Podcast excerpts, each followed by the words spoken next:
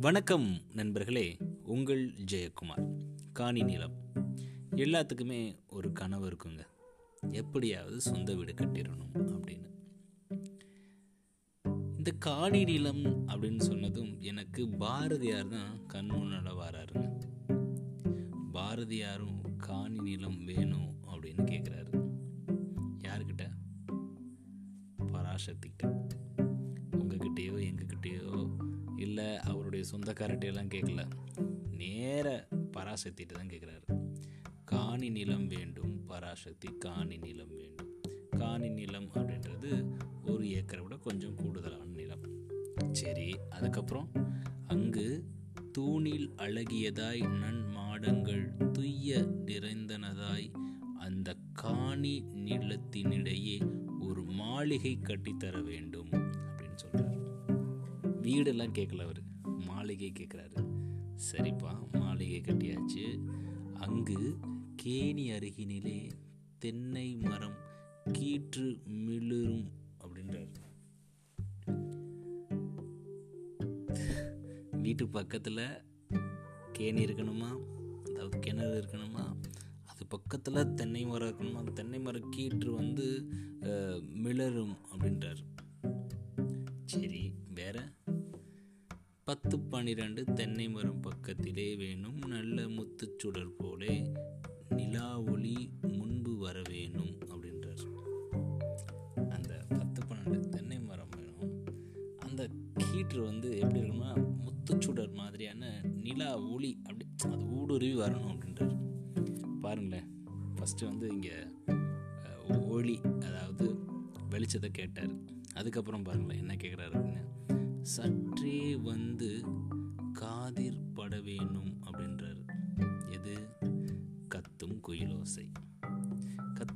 ருசி சற்றே வந்து காதிர் பட வேணும் ஒளி வந்தாச்சு. ஒளி வேணாமா?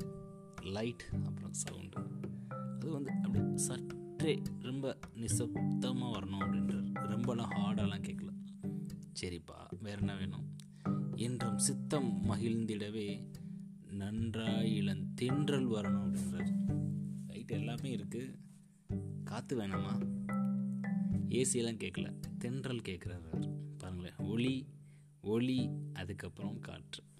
சரி அதுக்கப்புறம் பாட்டு கலந்திடவே ஆங்கே ஒரு பத்தினி பெண் வேணும் அப்படின்றாரு. எனக்கு ஒரு பொண்ணு பார்த்து கொடு. சரி அதுக்கப்புறம் எங்கள் கூட்டு களியினிலே கவிதைகள் கொண்டு தர வேண்டும் அப்படின்றார். நாங்கள் ரெண்டு மகிழ்ச்சியாக இருக்கிறப்போ அப்படியே சந் அந்த சந்தோஷத்தில் கவிதை வந்து கொட்டணும் அப்படின்றார். இல்லை வேணாமா? அப்படின்னு கேட்குற நிலைக்கு வந்துட்டாங்க பராசக்தி அப்போ மறுபடியும் ஒரு ஒரு கேட்குறாரு பாரதி. அந்த காட்டு வெளியினிலே அம்மா நின்றன் காவலுற வேணும் அப்படின்றார். தெய்வத்தை அவருடைய மாளிகைக்கு காவல் இருக்கணுமா? எவ்வளவு தீர்க்கமா சொல்றாரு பாருங்களேன். என்னடா இது? பராசக்தியை காவல் இருக்கணுமா? அதுக்கடுத்து தான் அவர் இன்னொரு வார்த்தையை பயன்படுத்துகிறாரு என்றன் பாட்டு திறத்தாலே இவ்வையகத்தை பாலித்திட வேணும் அப்படின்றார்.